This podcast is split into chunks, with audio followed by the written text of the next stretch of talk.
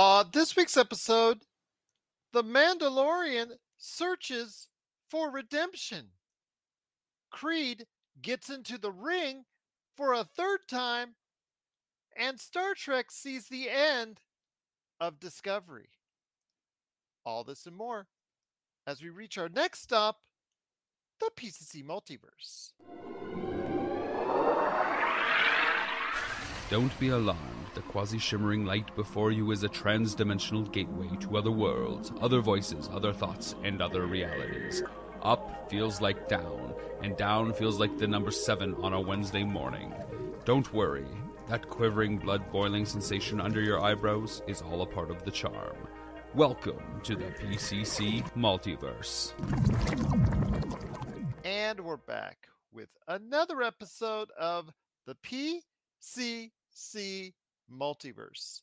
This is Gerald Glassford from Pop Culture Cosmos, Game Source, Inside Sports Fantasy Football, and the Lakers Fast Break. We truly appreciate everyone out there listening to all of our great shows, and if you can, please give us that fantastic five-star review wherever you get your podcasts. Plus, if you can like, share, subscribe, follow, or do whatever it is that you can to support us right here at the Pop Culture Cosmos, where you can catch the latest news and trends in pop culture right there for you at Pop Culture Cosmos on Facebook, Inside Sports Fantasy Football Game Source, the Lakers Fast Break, where we cover the N B A and so much more right there for you at Lakers Fast Break, wherever you get your podcasts. Vampires and Vitae, go ahead and catch the crew not only on the weekends on YouTube, but also as well wherever you get your podcasts, because you know Melinda is always trying to drive her husband crazy at Vampires and Vitae. Plus also as well, she runs some great games at Wizards and Wine. So go ahead and check it out there with Wild Beyond the Witchlight. It is at YouTube and, of course, wherever you get your podcasts, pop culture cosmos dot wordpress dot com. I've got a lot of great stuff going on there, including I will be updating the latest update for the Marvel Cinematic Universe, my thoughts on the M C U, and I rank every movie in order, plus Ant-Man. That'll be updated this weekend at pop culture cosmos dot wordpress dot com. Plus, you also you can catch Mike Speakman's review of Metroid Prime Reloaded, the awesomely reviewed game for the Switch. So go ahead and check it out today at pop culture cosmos dot wordpress dot com. Plus, if you can go ahead and like, share, and subscribe, and just give us any kind of love that you can here at the Pop Culture Cosmos, it is sincerely appreciated. But it wouldn't be a P C C Multiverse without my good friend. She is the mastermind and the antagonist for her own husband each and every weekend when you watch Vampires and Vitae, and also as well The Wild Beyond the Witchlight, plus the Demolition Force as well, and also Michael's game as well. Forget what they call it. Which, which one are you? Reckless Moves. Yeah, that's right. reckless moves dot com. Reckless Moves, that's also available out there on video as well. Go ahead and catch what she does today. It is Melinda Barkhouse-Ross. And Melinda, great to have you back. You've good given Robbie... You. Good to see you as well. You've given Robbie a break. Yes. I know he's breathing a sigh of relief, which for him is obviously very good. But you know what? For today, this week, we're talking a ton of pop culture in a very short period of time. Plus, I've got a surprise for you at the end of the show as well. Can we do the surprise now? I don't like to wait for surprises.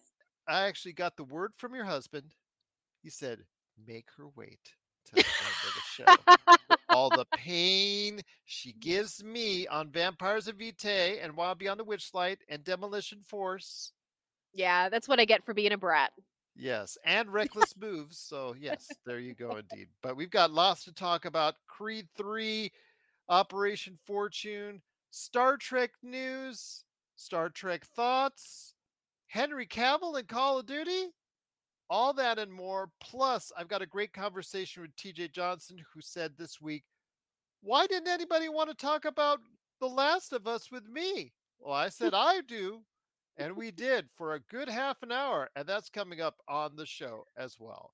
But first, my friend, it is The Mandalorian Season three, the reason why so many people actually still have Disney Plus. It aired episode one. It went by just like that. Uh-huh. If you, if you blinked, you missed it, because they went from here to there, to here, to there, to here, to there, to here, to there, to here, to there, really quick in a short amount of time. I thought that was to the detriment to the episode, but it was still a fun episode per se. I just thought it could have been better, but if they just slowed down a little bit. But I still say that the the arc of having the Mandalorian try to find redemption for showing his helmet, I think that what he has to go and do and, and the try to find the water in the depths of the planet Mandalore, which was already ravaged on more than one occasion, especially the last time in the Purge by the Empire. The challenge is there, along with some other side stuff that they set up in episode one, which is the reason why they went bing, bing, bing, bing, because they're trying to set up all the stuff for the rest of the season. It might have made it a little bit less enjoyable for an episode than normal, but still makes for a great season of The Mandalorian. It does. And I think the first thing that really confused a lot of people, especially if they did not sit through Slobofett, is the fact that The Mandalorian ended up with Grogu again. Yes. Because that happened it, in the Book of Boba Fett, right? It yes. didn't happen at the, at the end of Mandalorian. Yes. Jon Favreau said this week it would be in your best interest to catch the episodes of the Book of Boba Fett, or he yeah. said you can cheat, just going to YouTube and getting a synopsis from there. He said you could cheat and do that, or enjoy it in full with the Book of Slobofett. Yeah, and I, that's that was the first thing that uh, I saw that people had any real confusion over the episode was just, wait a minute, when did that happen? Because that didn't happen in season two. So it just goes to show you. And again, I th- I really do think that a lot of people are going to be borrowing pages from the Marvel, how to make all of your shows and all of your movies and all of your video games cross over into each other and be relevant. So people need to watch it as soon as it comes out, because the next thing that's going to come along is the thing that's going to, you know, refer to that thing or make a reference to it. And you might be a little bit lost if you miss even one single episode. So yeah, it's a, it's a familiar tactic now, thanks to Marvel and everything that they did with Agents of Shields when the movies would come out and, and stuff like that. I think it's uh it's a genius play. And yeah, good on Star Wars for picking that one up. I mean, Favreau is involved in that one too, so maybe I'm talking out of my butt, but uh, I, I do think that, you know, the, the two things are, are very closely mirroring the approach anyway. I know it's to the detriment to what Liam Neeson says about too many spinoffs for Star Wars and all that, but it has got to be content that people come to for Disney Plus, and for adults, it, lately it's been nothing but Marvel and Star Wars. But you see the level of Star Wars interest where the Book of Boba Fett, many people miss that. Star Wars Andor, many people miss that. Some of the other Star Wars shows, many people miss that. So they don't know exactly what's going on, especially when it comes to The Mandalorian and the Book of Boba Fett. So I think that speaks volumes about, oh, we were only around for The Mandalorian. Well, you got to be around for a little bit more as well. Yeah, absolutely. And I mean, for for once, I was actually part of the segment of the audience that was in on the joke and not left going, wait, what? So it was, I felt pretty snarky about my level of Star Wars knowledge. I know, as the Star Trek fan, I was, you know, impressed with myself and what I knew about Star Wars. So is that what people feel like all the time when you're up to date on all of your shows? Is that that's usually how it feels? Yeah. Yep. Oh, yep. Man, I got to do that more often.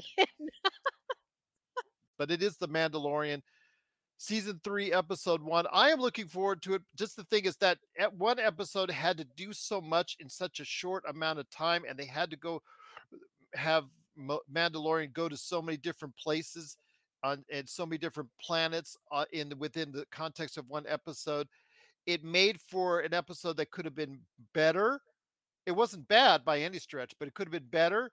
But it also sets up everything for a better storyline for the rest of the episode. So they basically sacrificed one episode to expand the rest of the season.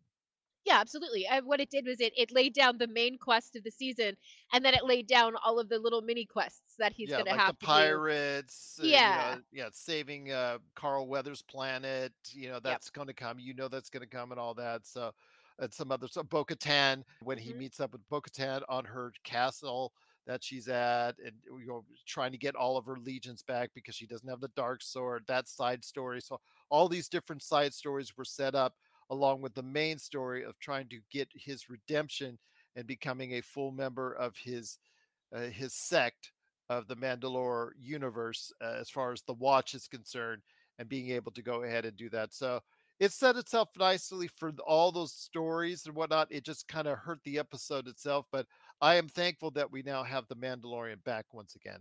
Any last thoughts on the Mandalorian? You and I will be breaking down as much as we can each of the episodes, or as much of the season as we can, on the show, on the Friday show. So looking forward to it. But any last thoughts on the Mandalorian?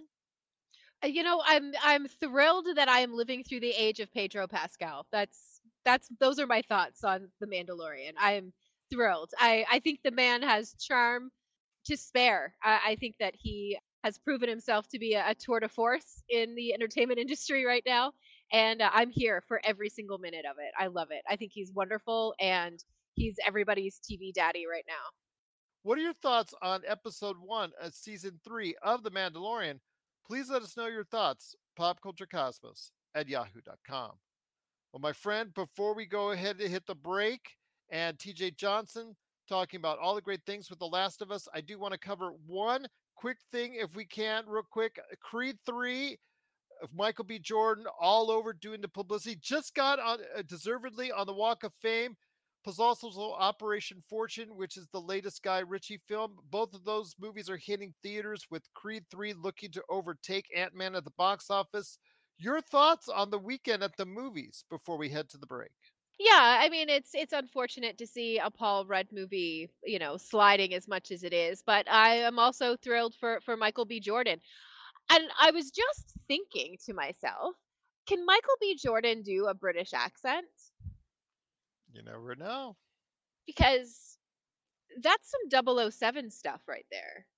Just a thought. I just randomly had it. I, there's no oh, I, reason I think for the U K, it. But... the U K will probably poo-poo any American getting that role. No, that's true. But, you know, there was a point in time when I poo-pooed a James Bond who was blonde. So we all saw how that turned out. Now people are mad that James Bond is not going to be blonde anymore. So, yes. You know, what can you do? I will say, though, that don't feel bad for Michael B. Jordan. He's doing a great job, doing a yeah. whole bunch of things. He, he did have to apologize to his mom for the Calvin Klein ads, but you know what? Other than being named People's Sexiest Man Alive and Creed three doing well, most likely at the box office this weekend, and getting the star on the Walk of Fame, I think he's doing okay if he doesn't get the James Bond.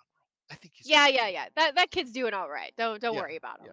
Yeah, yeah, absolutely. he's I, doing I think he's so well. Good. I'm so happy. I, absolutely. But mm-hmm. I also want to mention Guy Ritchie uh, directing this film with Jason Statham. A pretty good cast coming up this weekend. But your thoughts on it? Did you get a chance to check out the trailer for Operation Fortune: Ruse De Guerre?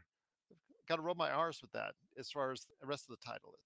You can put Jason Statham in just about anything, and I will be there with my giant bag of popcorn and huge Slurpee ready to watch it in the movie theater. Yeah, Jason Statham is another one of those guys that I'll just, I'll watch him do anything on the big screen. He can cut his toenails on the big screen, and I'll go watch him. I'll, I'll watch a whole movie about that.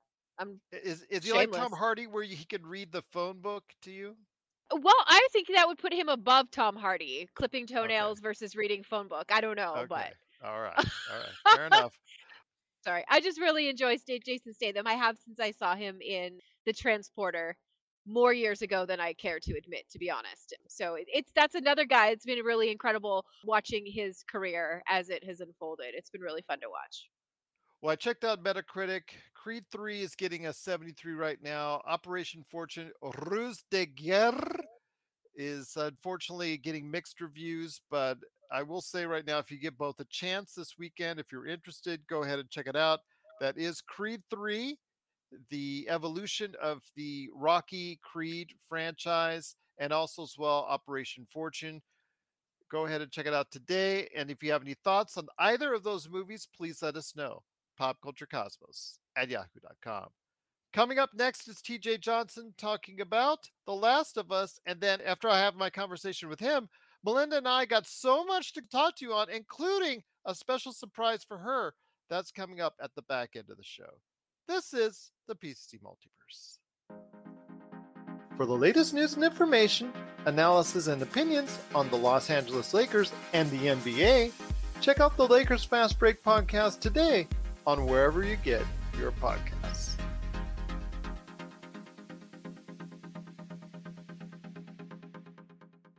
And we're back on the show. It's Gerald Glassford. Come right back at you here at the Pop Culture Cosmos. It is The Last of Us. It's the show everyone's talking about. The show that has premiered to such fanfare and acclaim. Everybody's talking about it. It is the show so far of twenty twenty-three.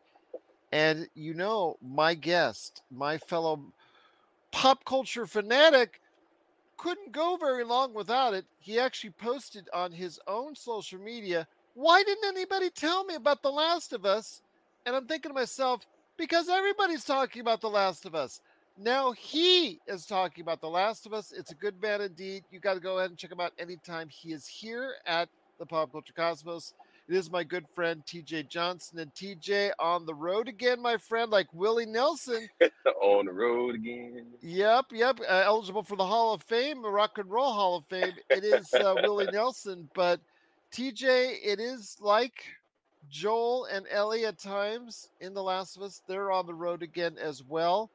Well, right now they're not as we're talking because things have changed dramatically for the last episode. Oh, but yes, they have.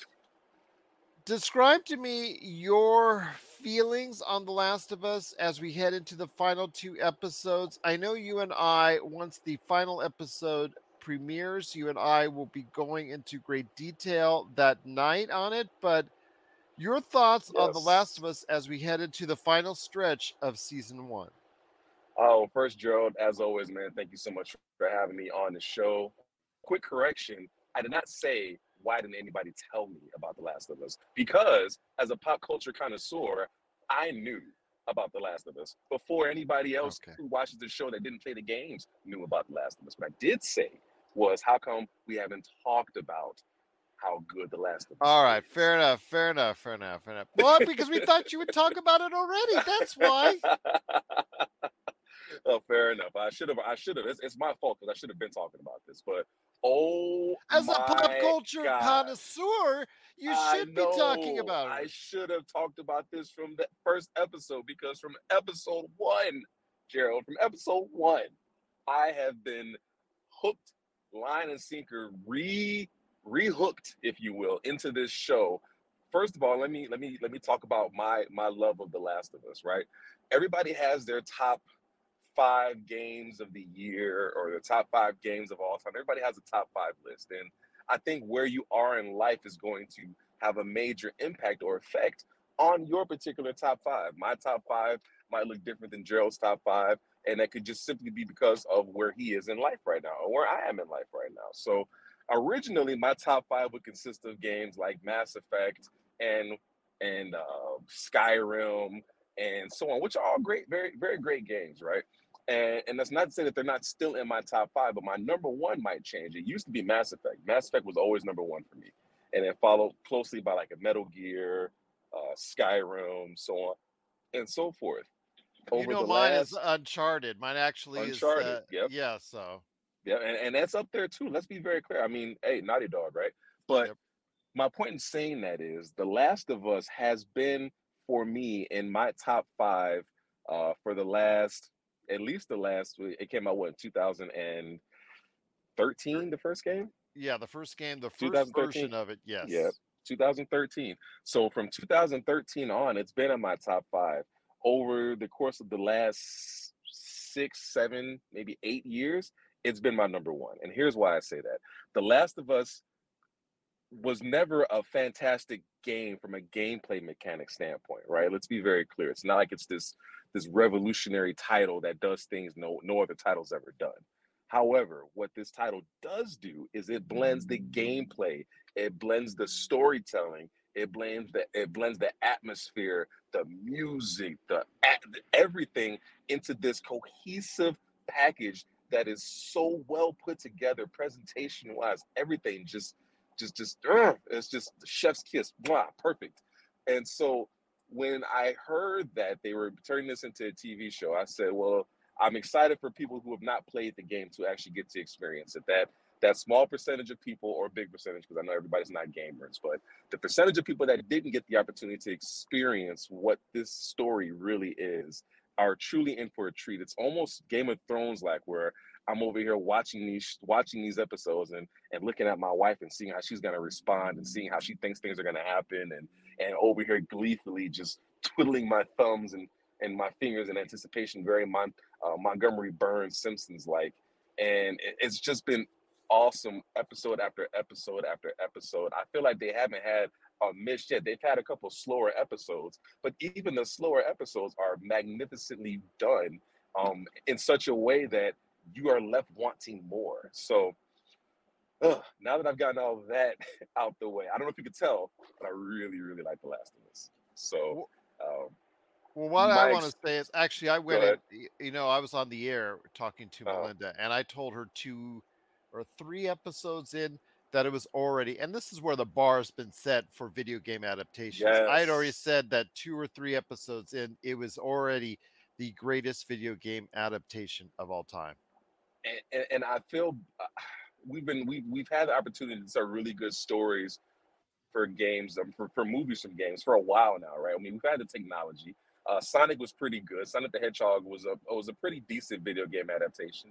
It wasn't the best, and obviously it wasn't a one-for-one adaptation, but it was still pretty good, bringing Sonic into the modern world and putting him on the movie screen. And, and that was probably the best one we had before The Last of Us. But now that we have The Last of Us, there is nothing else that even comes close. Now, to be fair, The Last of Us is a very mature uh, game, and the standpoint of is there was a very mature theme. There's a lot of violence. So it really did fit right in to um, a, a movie-esque type of experience, just based off the game alone. Just playing the game and watching the game, you'll feel like you're you're you're watching a, a movie. So it really does translate very easily to the big screen. I think what makes it a little bit, what takes a little bit of it away from me, and and this is when I say a little bit, we're talking very, very minuscule, my, minimal, minimal.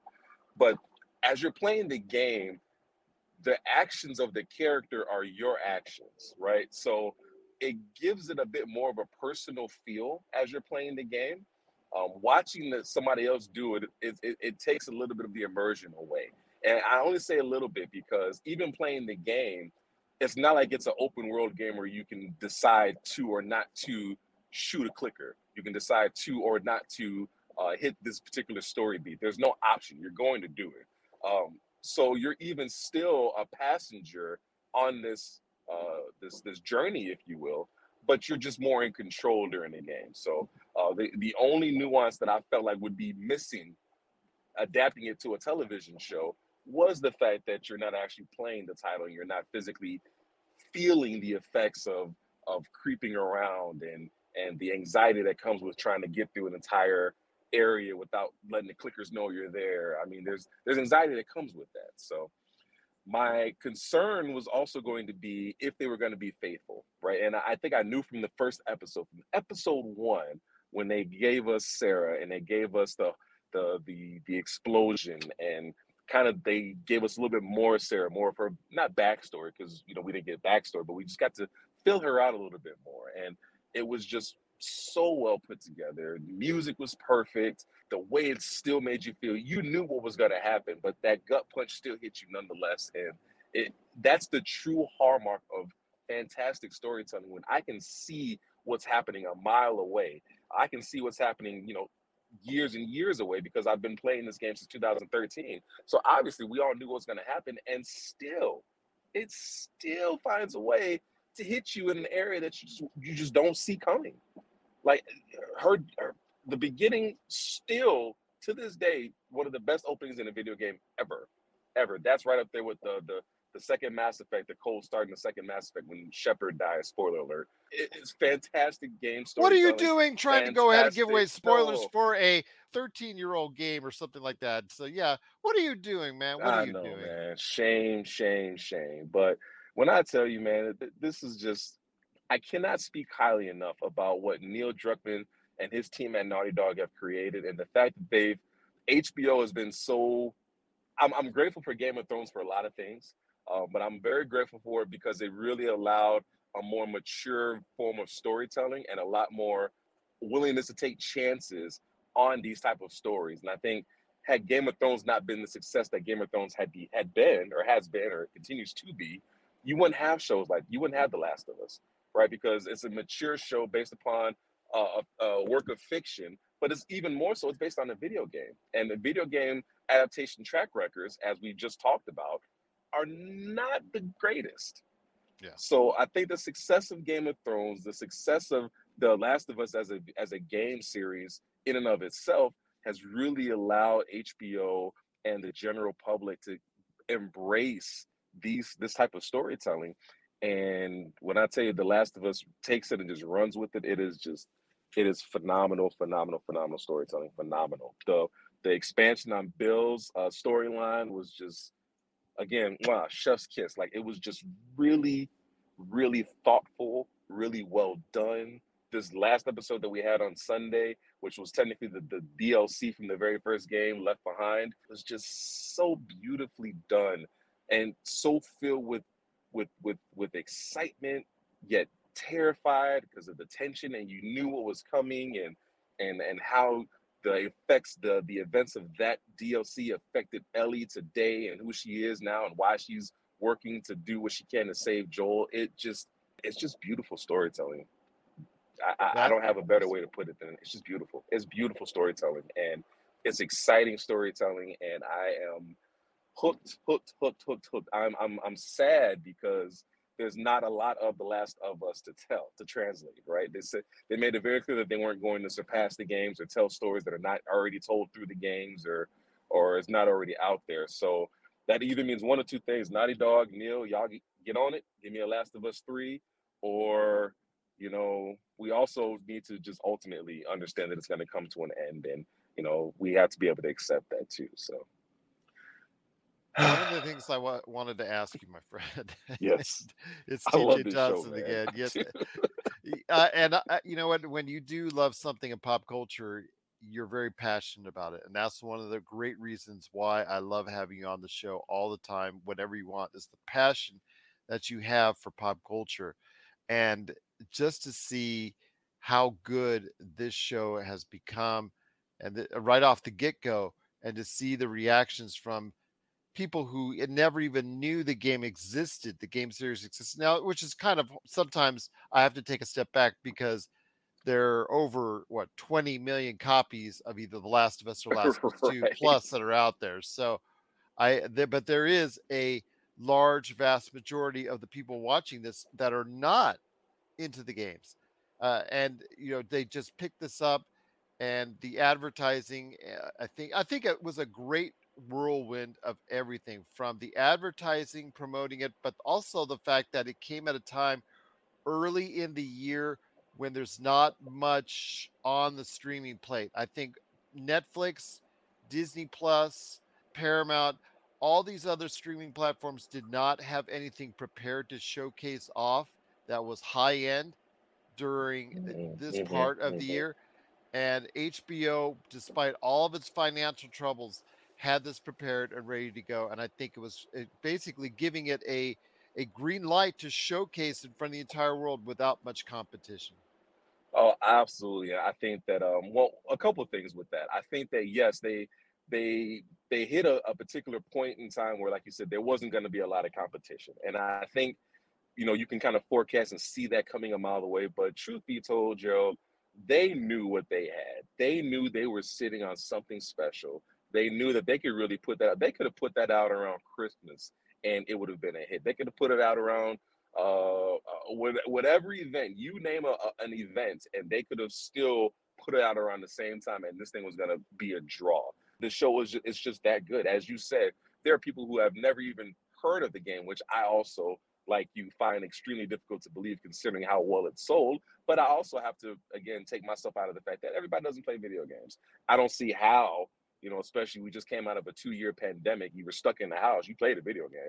But if you didn't know about it, you didn't know about it. It is what it is. You know about it now. You're here. We welcome you. We're not those type of fans that are like, nope, you're not a purist. Nope, absolutely not. You enjoy it now? Come on, you can come for the ride. It's, it's, it's even more fun now that you're with us. Thanks for checking out the P C C, you know, the Pop Culture Cosmos. We'll be back in one moment. Rob McCallum Films is back with a vengeance. Power of Grayskull, the definitive history of He-Man and the Masters of the Universe, which chronicles the ultimate eighties billion dollar franchise, Masters of the Universe. See exclusive interviews and hear untold stories from the people responsible for creating the world of Eternia, a place full of magic and science, and learn about the craft of creating action figures and animation. Power of Grayskull is just one of our many projects at Rob McCallum Films. But the truth of the matter is, it was put together in such a way that they knew, and and shouts out to Pedro Pascal, who was essentially played every pop culture, every major franchise you can think of, although I don't think he's been in Marvel yet. He hasn't been in Marvel yet, but he's been in Star no. Wars. He's been in Game of Thrones. He is now in The Last of Us. Like, he is uh, essentially pop culture wrapped up into one person, if you will. All the major pop culture hits of the last ten years wrapped up in one person. That's Pedro Pascal. And Bella Ramsey is just fantastic as Ellie. I was not sold. Let me be clear. I was not sold on Pedro or Bella. I really wasn't. I thought Pedro did not look the part. I personally wanted Hugh Jackman, but I knew I wasn't going to get Hugh Jackman. But still, that's who I wanted. And I was not sold on Pedro Pascal. I was not sold on Bella Ramsey. Uh, nothing against either of those two actors. Act, uh, they, they're phenomenal, phenomenal in their respective roles. Um, I just didn't see them as Joel and Ellie. And let me tell you, they have both taken those roles and made them their own. I, I appreciate the depth that we get to see with Joel now. You know, Joel is fifty plus years old, and in the video game, he's fifty plus years old, yet he is spry as can be and is running around choking out clickers and runners and and and getting into fist fights and shootouts. And you think this dude was the second coming of a of, of a Jedi. You know, he's just he just moves so well, but uh, an assassin or, or something of that nature.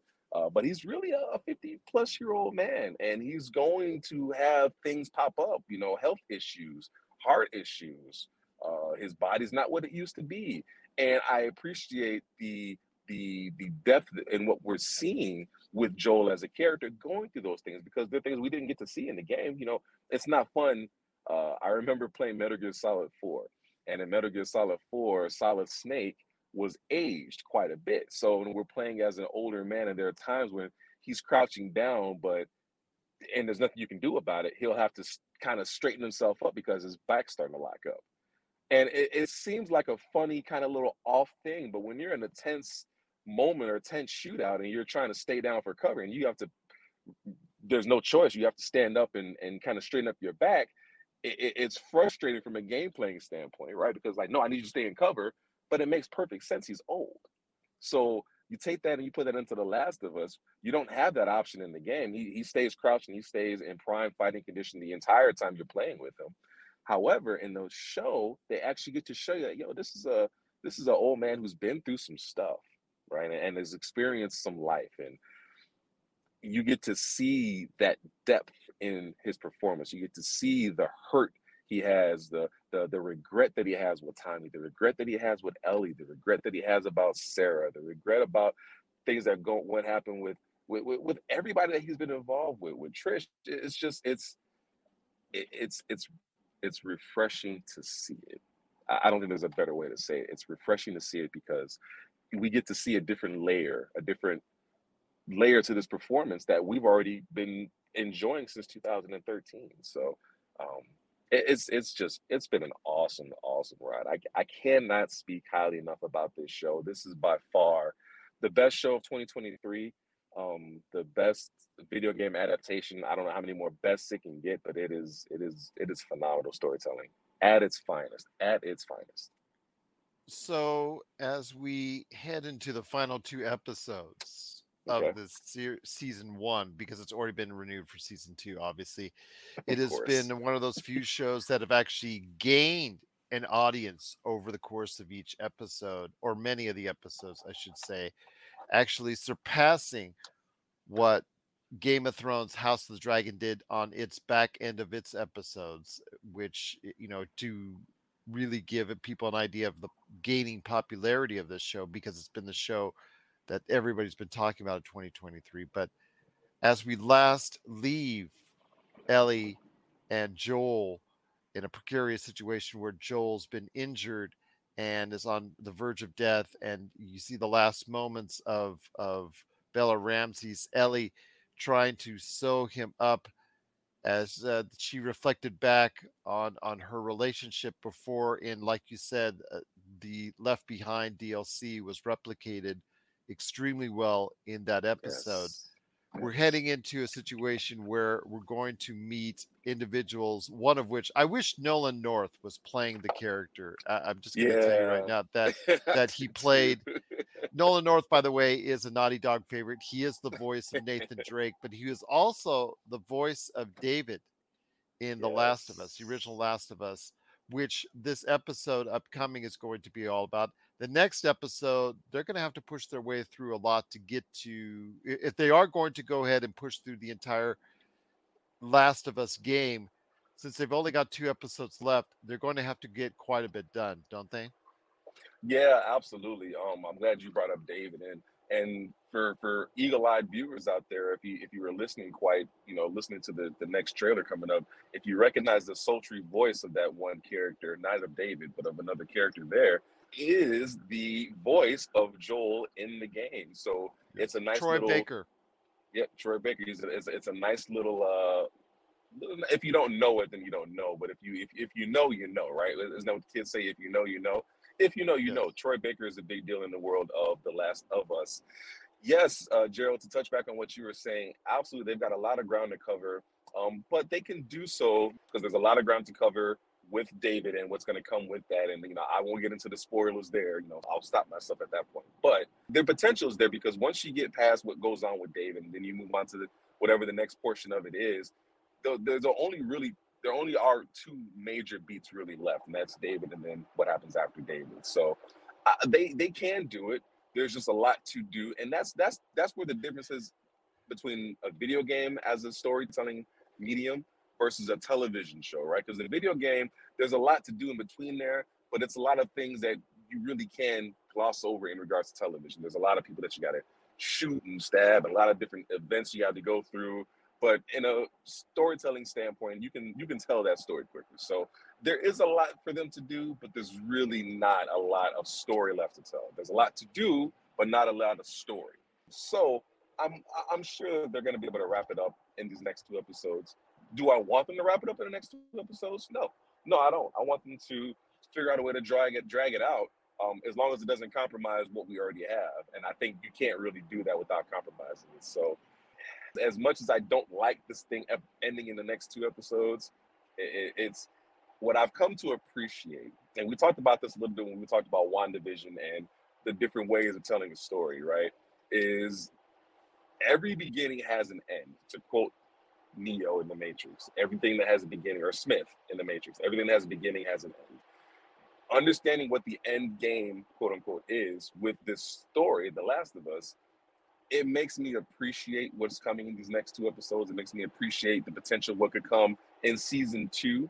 I think the only real question to end up with, I and I, it's going to get into spoilers, so I, I don't want to say it, but I think the only question is if the ending we think is going to happen happens at the end of this season or the beginning of next season, how they decide to, to play that out. So excited's not the word, Gerald. There's excited and then there's what I'm feeling, and I don't know if I can quantify. I don't think the word's been invented to quantify what I feel right now. As far as the anticipation for these next two episodes, it is fantastic stuff. I cannot wait to talk about it at the end of it.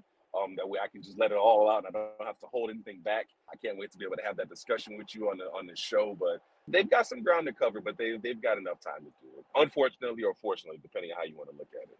I'll, I'll just say that it's going to be so funny seeing the reaction of people who have not played the game, seeing the, what most likely will be taking place in the last episode of the season. People are smart enough to I will realize... T- as I will tell people- you, my wife was like, I, I, I, well, clearly Joel's going to die. And I was like, oh, yeah, yeah, I mean, we'll we'll see. We'll see. We will see. You got to tell her, it's Pedro Pascal. He's the star. Hey. Yeah, we, we tried that before in Game of Thrones, right? He, he didn't make it in that either. So, but he wasn't the big star that he is now. This is true. This is true. But he was on his way. He was on. So, but yeah, she was. My, it was funny. My wife was like, "Well, he's clearly gonna die," and I'm like, "You know, it, it definitely looks that way, doesn't it? It definitely looks that way." So, all right, I love it. It's like, but... it's like it's like the Red Wedding. I just I love it. You don't even know what's coming. You don't even know. See, now that you didn't know was coming. Now that was a great turn for what went on with the Game of Thrones. I believe yeah. that. But, Uh, they haven't steered too much far away from the they video games. So, yeah, yeah, so yeah, people can go ahead and make their own adjustments, or if they really want to see what's coming up next, just watch a playthrough of The Last of Us playthrough, right? Yeah, on YouTube, so you'll get the idea of what's going on. But once again, it's T J Johnson. T J, just a tremendous time, and I know you and I will be covering the final two episodes on the Pop Culture Cosmos. It'll be done yes. that night, so yes. you can really get an ah, idea. Excited. Ah. Yes. So I'm looking forward to it, my friend. Love our conversations on pop culture, but any last thoughts on The Last of Us before we head on out? You know, I think one of the most underappreciated facets of The Last of Us, the game, the show, whatever the case is, is the music. The beautiful Spanish guitar that's playing, the very yeah. solemnness that comes with from that sound of that guitar. You know, again, people that have, and I, I really, I hate to be that, you know, if you played, if you know, you know, if you played the game, you know what I'm talking about. But there really is something special about having played the game and experiencing the things that we're experiencing now through the game, because the music meant more. The music, it gave you a feeling. It, it gave you a feeling that was that was stretched out longer than just the title theme, right? Because we get the title and it it sounds like it's The Last of Us title song, right? Yes. But when we play the game, it, it puts you in a place. And coming back to watch the show and hearing some of that music puts me back in that same place. But I feel like I'm at an advantage from people that haven't got to play the game, because there's emotions that come with that music. There's a certain feeling that comes from that music. And that's because we played the game and experienced these with these characters. I mean, you know, I've gotten to experience Joel and Ellie's story in multiple different, you know, multiple ways now since two thousand thirteen. You know, I'm thirty, I'm thirty-eight years old, and my mid-twenties when the games came out. So there are a lot of definitive things that happen in those games that, while I won't say they affected my life in a direct sense, I did grow up with these characters. I grew up with Joel and Ellie, and and some of the things that Joel did ultimately do, or ultimately might do, depending on if you've watched ahead or not. Um, you put yourself in those shoes and you start to ask questions on who's the good guy and who's the bad guy in this world. Are there good guys and bad guys in this world? What does that look like? What does being a good or a bad person in this world look like?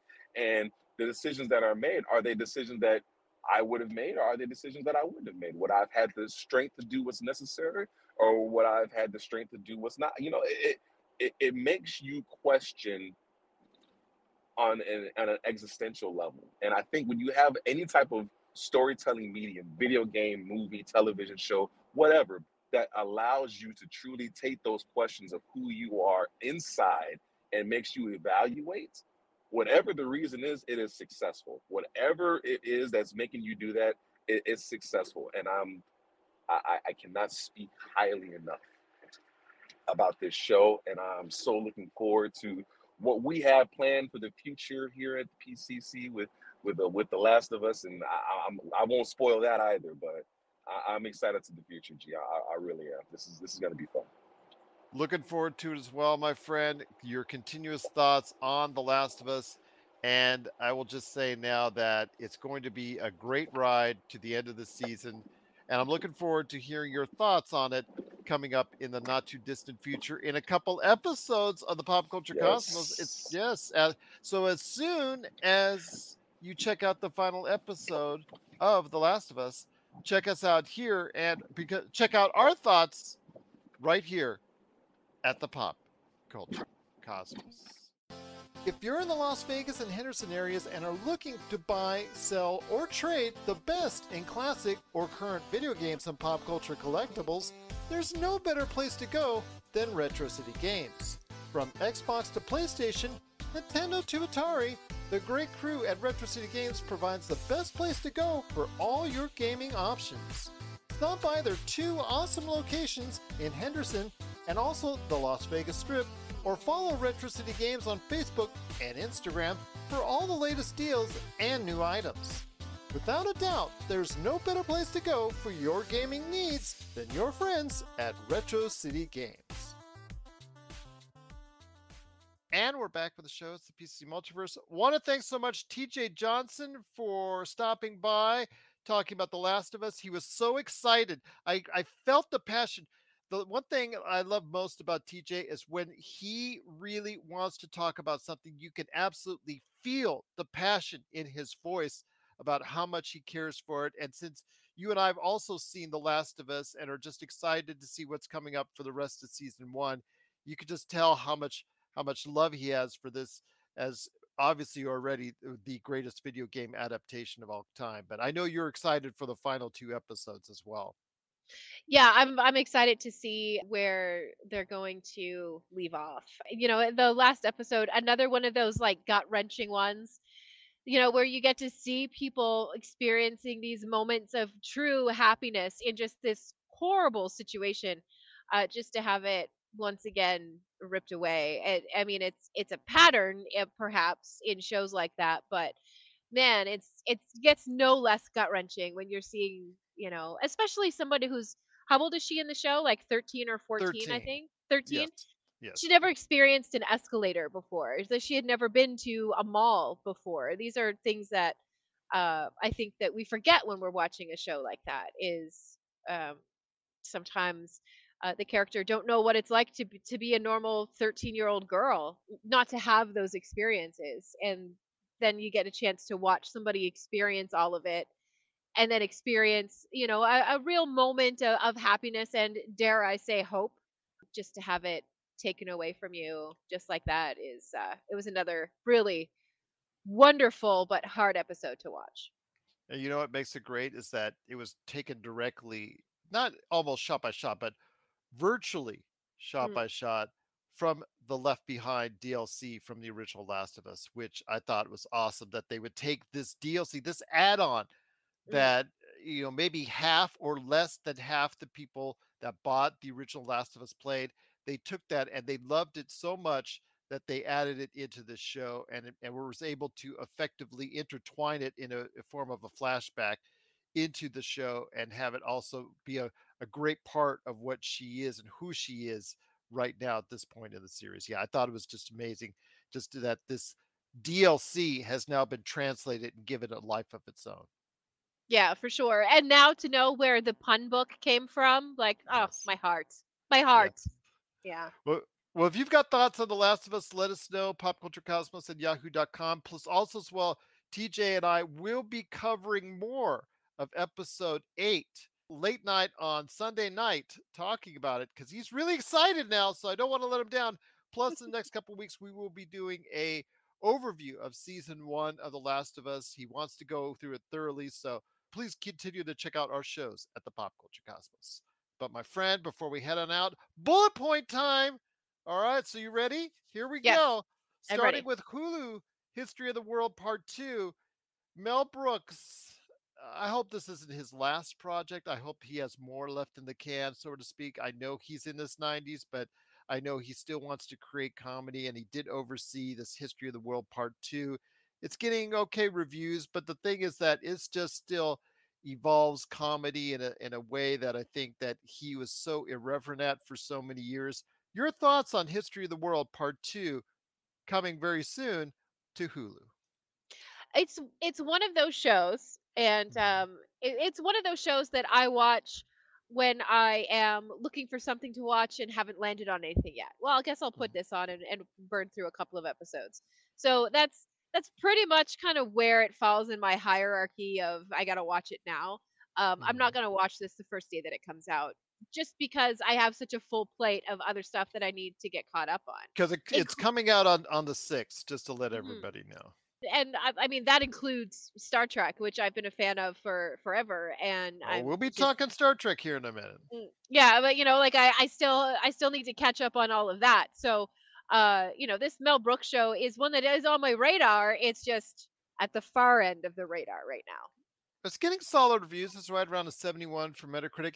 It does say season one, so this could lead it with good enough ratings to uh, maybe something more. So we'll see, but it, it extends the Mel Brooks universe, so to speak, and his comedic talents and his legacy and what he's left be, you know, what he will be leaving behind to a worldwide audience, and maybe have younger viewers get a little bit of the idea of what the Mel Brooks comedy world was all about. Yeah, absolutely. Because he was the guy between or behind Robin Hood, Men in Tights, and, and all of those, wasn't he? That was the later Mel Brooks, yeah. Obviously, yeah. Blazing Saddles, and right. It was probably one of his most famous, History of the World Part One. There are so, so in the seventies, Young Frankenstein, just mm-hmm. so many classic uh, comedy comedic films of the nineteen seventies and early nineteen eighties. I think that really where he shined the most. But yeah, we'd love to see people support Mel Brooks in his, uh, I guess, twilight years, hopefully supporting History of the World Part Two. But if you have any thoughts on season one of History of the World Part Two, which in and of itself kind of doesn't make sense, but you know, that's Mel Brooks for you. Please let us know, popculturecosmos at yahoo dot com. Speaking of Star Trek, before we get your thoughts on Picard, we did hear some bad news today that came down from Paramount that Star Trek Discovery, a show which has been all over the place with Star Trek fans, a show that was actually at one time had hopes of being something that maybe could have been on C B S, because it was actually put on C B S a couple times, is ending its run after season five, and it will be actually debuting in twenty twenty-four. It got pushed back from a twenty twenty-three date to next year. Your thoughts on the end of Star Trek Discovery? It has been a roller coaster ride. It had a very shaky start. It had some strong season two and three. Four was not as biting to me. Hopefully season five will end the series on a high note. Yeah, and, and I think that it will. Um, I think that finding the, the sweet spot for what really was the first show that I feel like has kind of led to this Star Trek renaissance that we're enjoying right now. It is, um, yes. Yeah, it, it was like the, the front end of that. So uh, I'm always going to have a soft spot for Star Trek Discovery. Also, uh, the exploration that they did um, of uh, the early Klingon culture and stuff like that in the first season. I know a lot of people didn't like that. And, you know, it, it was pretty chunky content to kind of get through as a as a fan, but I know um, you love them Klingons. I you know I do. I I can't explain it. I don't know what it is, but I just uh, Kaplach and Kai and Kai and all of that. Yes, but you know, you no, I, a, you're good. Yeah, uh, that's essentially what you need to do is clear your throat a lot. And that's how I learned. But I think that five seasons for Star Trek Discovery is a, a pretty solid showing, to be honest. Uh, especially, you know, again, like that first half of the first season where it was really heavily um, about the Klingon stuff and, and having the them speak in Klingon on screen with the subtitles. That's not for everybody. That's not everybody's favorite thing is subtitles. So I think that the show came a long way. I think that the the writers and, and uh, the, the people behind the show were receptive to what fans had to say about it. And uh, I think that they did try to tweak some of the things along the way. Um, but, you know, they managed to, to get five seasons out of it. And as a Star Trek fan, you know, I, I'm perfectly happy to have five seasons of Star Trek to watch. Absolutely. And you know, that show is very emotional, very, very emotional. Everybody cries in that show. So, you know, season five, they're going to be very, very emotional. Although it did lead to obviously what we saw with Strange New Worlds, which is the best of Star Trek television by far. Right. No, no trying to disparage Picard or Discovery, but it was just first season of Star Trek Strange New World knocked it out of the park. And those characters emanated from Discovery. I don't know if they're going to branch off anything more from Star Trek Discovery. I know they had talked about a Starfleet show that they were thinking about doing, spinning off, and then also Michelle Yeoh, her character, talking about spinning mm-hmm. off her character on her own series. I don't know if those will ever come to fruition, but at least we got Star Trek New Strange New Worlds to go ahead and continue that type of push that maybe we'll see some Discovery legacy characters down the road. I don't know how, since they're on different time frames, but maybe. You never know. It's Star Trek. I mean, a Star Trek series based around Michelle Yeoh? I think I have another strongly worded email that I'm going to have to write. Well, the thing is, that was planned because, you know, she works for that Star Trek uh, N S A, F B I yeah. type department. Yeah, we, we don't talk about that department. Yeah, we don't talk about that department. But now that she's about on the verge of winning an Oscar because she just won the S G As this past weekend. Yeah, that's I, true. And I think the price just went up and maybe might be too pricey for Paramount at this point in time. So maybe we'll that see. Equals movie instead of T V show.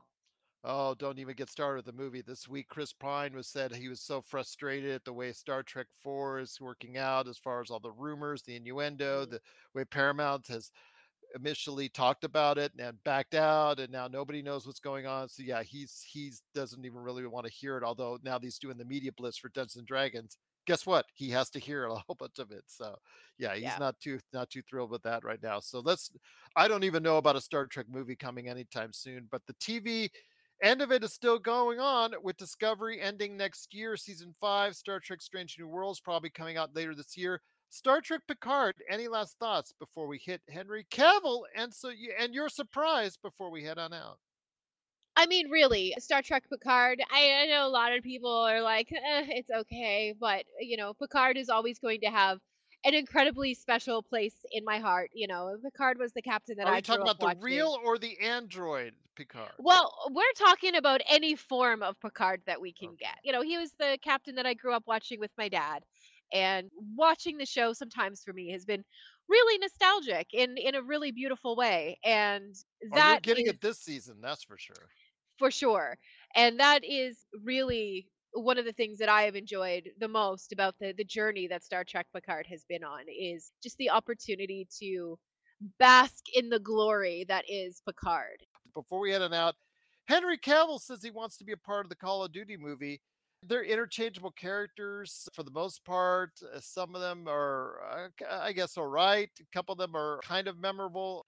I don't see this as a big thing for Henry Cavill. I'd rather see him as right behind me, Shepard and Mass Effect. Your thoughts on Henry Cavill for Call of Duty? If you're going to do a Call of Duty movie, you ought to have Henry Cavill in it. The real advantage that any kind of Call of Duty movie or, or T V show has is that those characters are kind of interchangeable. So you can take those characters and you can really build them both as a writer and as an actor because you you're not confined to exactly what happened in the video games. Your thoughts if you want Henry Cavill part of the Call of Duty movie, popculturecosmos at yahoo dot com. But before we head on out, my friend, I have got a surprise for you. And it's not just me accidentally hitting the Lakers Fast Break Live button and switching over to the Lakers Fast Break channel, okay, while we're doing it.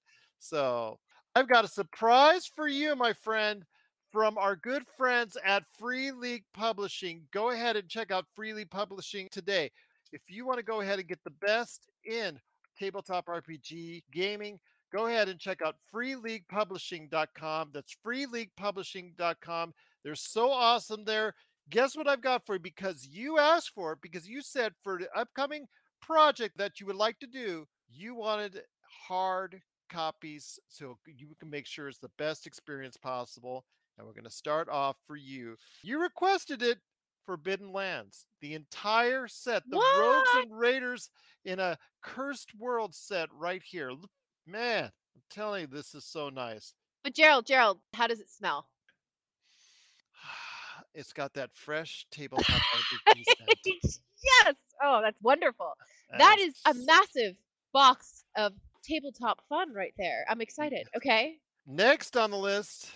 Oh, look at how right. look how beautiful that artwork is. Can you just show me a page? Can you show me a page? Can I see a page? The mythic oh. and Upsale. Man. Oh, I'm so excited. Okay. And last but certainly not least, The One Ring Lore Master Screen and Rivendell Compendium, the starter kit for The One Ring. You have The One Ring itself, yeah. the hardcover, the role. Look playing. At the girth of that book. Like, it's a big yes. book, isn't it? It is. It's really fun. Oh my God, it has that smell. That, that brand new book smell. That's oh, gorgeous. That's, that's oh, absolutely yeah. gorgeous. I want to thank again Free League Publishing for allowing you the opportunity to go ahead and be able to delve in these adventures, which you'll be doing in an upcoming project in the not too distant future. We'll keep you updated here on the Pop Culture Cosmos, but big shout out again to Free League Publishing on that. Any last thoughts before we head on out? I am a lucky girl, spoiled even. Thank you, Free League Publishing. That's huge. So from Melinda Barkhouse-Ross, this is Gerald Glassford. It's another beautiful day in paradise right here in the P C C Multiverse. We thank you for listening.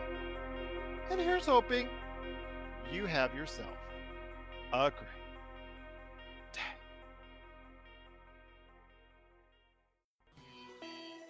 You're listening to a Weeby Geeks Network podcast. Tangent Bound Network. Let your voice be heard. tangent bound network dot com. Thanks so much for downloading the Pop Culture Cosmos, and stay tuned as more great podcasts are on the way. Thanks again for listening to us here at the Pop Culture Cosmos.